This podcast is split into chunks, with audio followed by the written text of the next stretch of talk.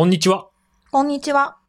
ニッチな人、物、ことが市民権を得るための鍵を探す教養小説的ポッドキャスト、欄外。キャスターの伊藤です。小林です。この番組は、ウィキペディアの情報と我々の実体験をもとに、ニッチが市民権を得る鍵は何かという問いの答えを探すためのサブ問い、何が新しかったのか、違ったのか、魅力だったのか、どうやって広まっていったのか、今と昔で何が変わったのかについてディスカッションし、最後にニッチが市民権を得る鍵は何かについて考えていきます。今回のトークテーマは YouTube です。再びちょっとメジャーなプロダクトに戻ってきましたね。これまで3回は、あの、SNS とか、チャットとか、ちょっとそういうところを中心に見てきたんですけれども、また新しいテーマで、あの、動画配信中心にいくつか見ていこうかなというところで、最初は、あの、メジャー中のメジャーの YouTube をまた取り上げるっていうことですね。はい。で、今回は、えっ、と、何が新しかったか、魅力だったかについてお話ししていこうと思います。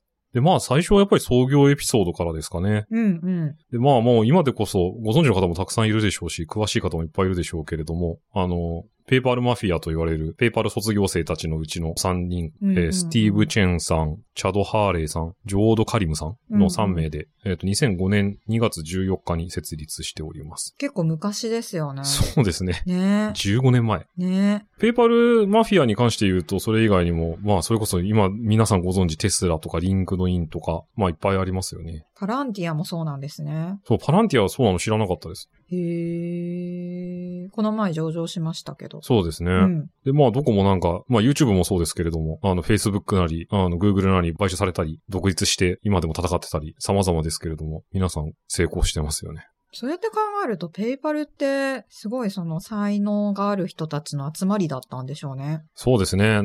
机の下で寝てることを良しとし、なんか、あの、結構やばい人集めてたって、ものの本には書いてありましたけど、あ、ものの本じゃないか。えっと、Wikipedia には書いてありましたけれども。なるほど。まあ、あの、一番この中だと有名なイーロン・マスクさんなんかはね、うんなんか、その手の話題にはこと書かない人ですよね。そうですね。ちょっとイーロンさんはなんかまた別の意味で特殊な人ですけどね。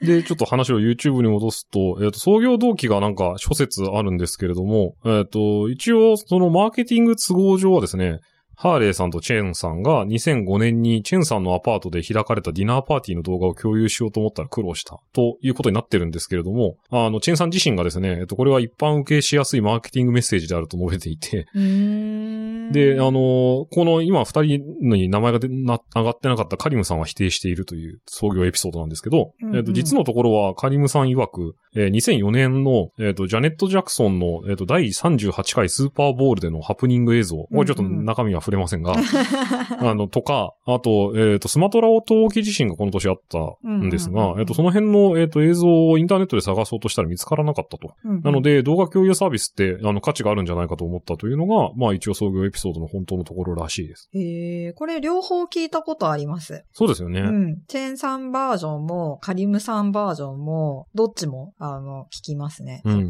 うん。まあなので、なんかこれを見るに、まあどちらのエピソードにしたって、あの動画の共有がされてなかったっていうのは多分事実なんでしょうね。そうですよね。この、チェンさんの語っているストーリーによると、はい。最初から、あの、友達同士で動画を交換し合うとか、うんうんちょっと SNS 的な要素が、うん。あの、見られるんですけど、あの、カリムさんの方は単に動画を見つけたいっていう。そうですね。ちょっとこう、動画配信って一言で言っても、チェーンさんとカリムさんでそれぞれ、あの、違うところにポイントを置いてるのかなっていうふうに思いますけどうんね。うん。確かに。まあでも後から作られた話なんだったら別にどっちも正しくないのかもしれない。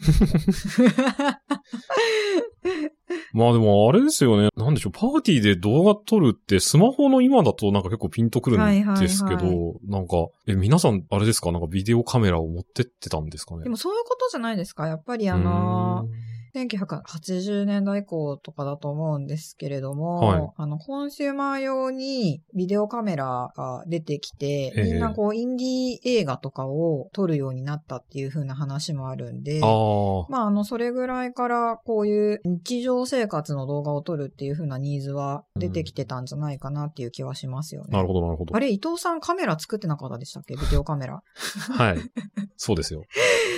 こういう風なパーティーで動画を撮影するっていうところは、ユースケースとしては想定してなかったですか？私にいたのもう10年ぐらい前の話ですけど、うん日本だと一番需要があるのって運動会なんですよ。で、子供取るために使うっていうのはやっぱ一番メジャーな使い方で、で、うんうんうんうん日本ってそもそもあんまりホームパーティーもないと思うんですが、なるほどね。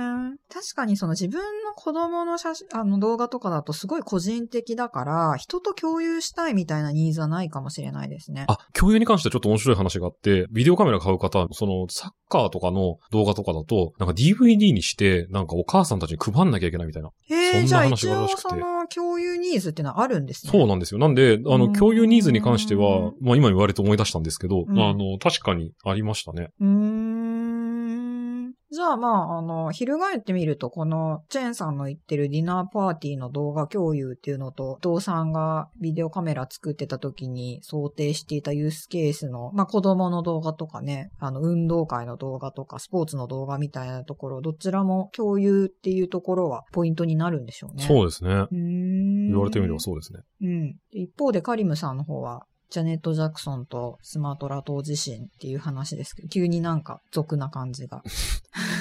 そうですね。あの、ちょっと触れてないですけど、なんか若干、ね、ちょっと締めっぽい感じ。オーラが漂いますこ。のジャネット・ジャクソンのハプニング動画は、当時テレビでは結構流れてましたけどね。でもそれも、やっぱりその放送コードに抵触するんじゃないかみたいなので、あの、途中からなくなってましたね。うん、そうですよね。うん。そういうなんかあんまりこう、表に、あの、出せないような動画は、じゃあネットで探せばいいじゃないかとうん。思って探したけどなかったっていうのがカリムさんの言ってることなんですね。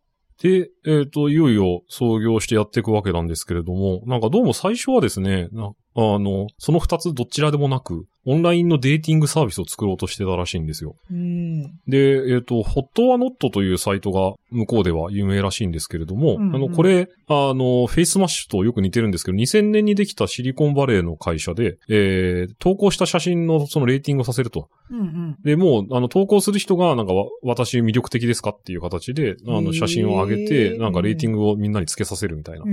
サービスだったそうで、まあ、これはその後なんか2006年ぐらいに、あの、もうまさに Facemash と同じような、なんか戦う形式になって、さらにバズったらしいんですけど、まあそれを見てて、あの、静止画じゃなくて、動画の方が面白いだろうというところで、うんうんうんあの、最初はそこに着目してたらしいんですよね。この年代の、なんか、何？創業男性陣はそんなのがばっか好きなのかって思っちゃいます。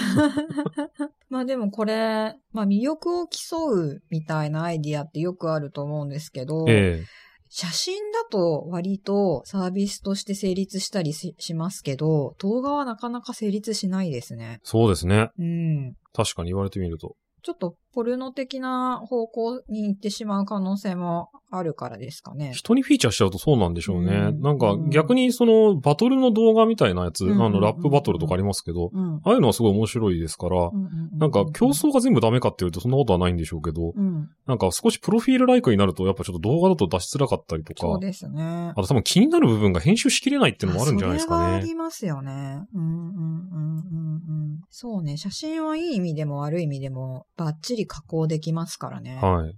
ちょっと動画はあまりにも生々しいものが残ってしまう可能性はありますね。そうですね。うん。で、まあそれを反映したのか、えーデーティングビデオは結局集まらなくって、うん。で、あの、ピボットして、あのどんなビデオでも受けられるサイトにした。うん、うん、うん、うん。で、初投稿動画が Meet at the Zoo という、あの、カリムさん自身の動画で、うんこれが2005年の5月に公開されています。うんうんうんうんうんあの、最近なぜかですね、私のスマホの、あの、YouTube アプリを開くと、おすすめ動画に Meet at the Zoo が出てくるんですけど、これなんでなんでしょうかね。ちょっと調べすぎたんじゃないですか、歴史を。てか、たまにおすすめ動画に、すごい古いのが上がってくることありません？ああ、ありますよね。なんか、うんあれこれ最近のかなと思って調べると9年前とか書いてあって、なぜっていう。で、この Meet at the Zoo 自体はですね、えっ、と、List of Most Viewed っていう、あの、ウィキペディアのページがあるんですが、うんうんその中だと3位になってますね。へー。2005。年の。へー。0.12ビリオン見られています。なるほど。100万再生を一番最初に達成したのはロナルジーニョ出演のナイキの広告だったらしいんですけど。広告なんだ。はい。へー。なんでまあ、あの、結構その辺から使われていたという感じなんでしょうね。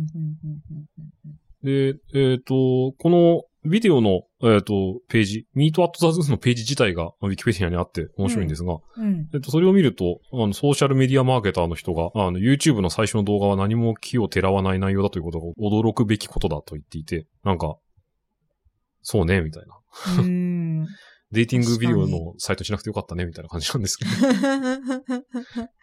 確かに。ある意味その UGC のレベル感みたいなものを規定した動画なのかもしれないですね。ああ、そうかもしれないですね。うん。うん。確かに確かに。あでも一番見られたのはナイキの広告っていうことなんで、クオリティは大事だったっていう。まあ、あとネームバリューですか、ね。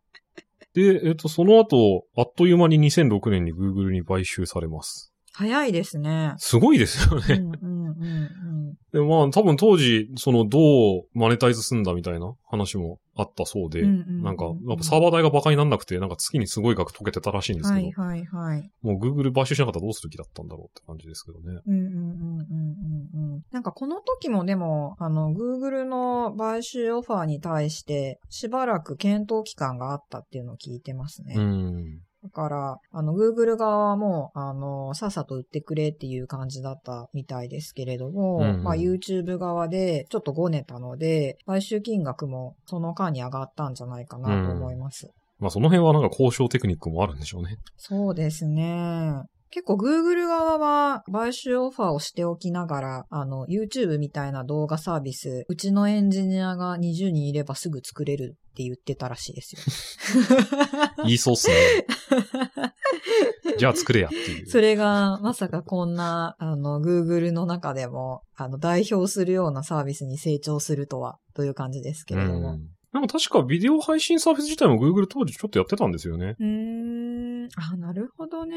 で、ただなんか、あの、買収後も独立性を維持するって、はいエリック・シュはい。ミットさんかな？が、うんうんうんうんあの、言ってて、で、あの、その名の通り、YouTube は YouTube ブランドとしてずっと残ってるわけですけれども。うーん。なんか実に確か2019年ぐらいにアルファベットインクに名前が変わるまで YouTube はずっと YouTube だったんですよね。へえ、そうなんですね。ええ確かに意外と、あの、YouTube が Google 傘下にあるって認識してない人もいそうですよね。そうですね。うん。結構ブランドとして YouTube がもう立ってる部分がありますからね。うん。えっ、と、2007年に、まあ、それは Google と紐づいたからだよねって気分ですけど、あの、パートナープログラムという、今でこそ有名な広告収入が得られるっていうのを、えっ、と、閲覧数の多い動画クリエイターに、まずは試験的に公開したっていう感じになりますと。うんうんうんうんなるほど。なので、この頃から多分ユーザーの参加の仕方とかが、あの、だんだん今に近づいてくる感じなんでしょうね。うんうんうんうんでも、当時としてはなんかそんな自分で自作した動画に広告収入がつくなんてうんなかったから、まあこれは本当に新しいうんうん試みだったんじゃないかなと思うんですけれども。うんうんうんで、えっ、と、日本の YouTuber で言うと、ヒカキンさんって有名だと思うんですけれども、うんうんえっと、彼も2008年ぐらいから YouTube で投稿を始めてて、うんうんで、まあその時、あの、思ってたのが、このパートナーシッププログラムに応募したけど落ちちゃったっていうので、一年発起したというエピソードがあるらしいです。これれは Wikipedia 情報ですけれどもなるほど。まあ、これ、Google の、あ、ごめんなさい。YouTube の創業から Google に買収されるまでっていうところを振り返ってみると、やっぱりその、あの、誰でも動画を配信できるっていうところは、アイディアとしてはそれまでもあったんでしょうけれども、形にしたっていう意味では YouTube が初めてだったのかもしれませんね。そうですね。象の鼻の動画、象の鼻の動画とか言って。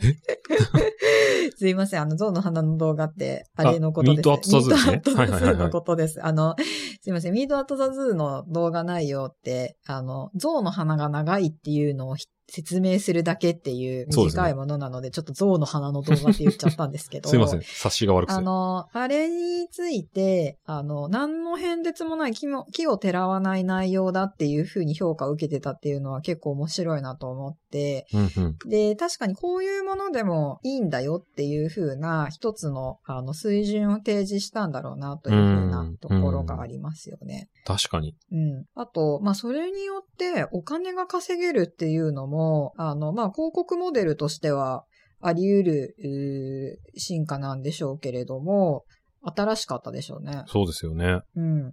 だって、動物園行って象の花を説明して、それを配信しただけでお金がもらえるんですもんね。うん、まあ。そうですね。まあ、過分に創業者であることは 意味をなしてると思いますが。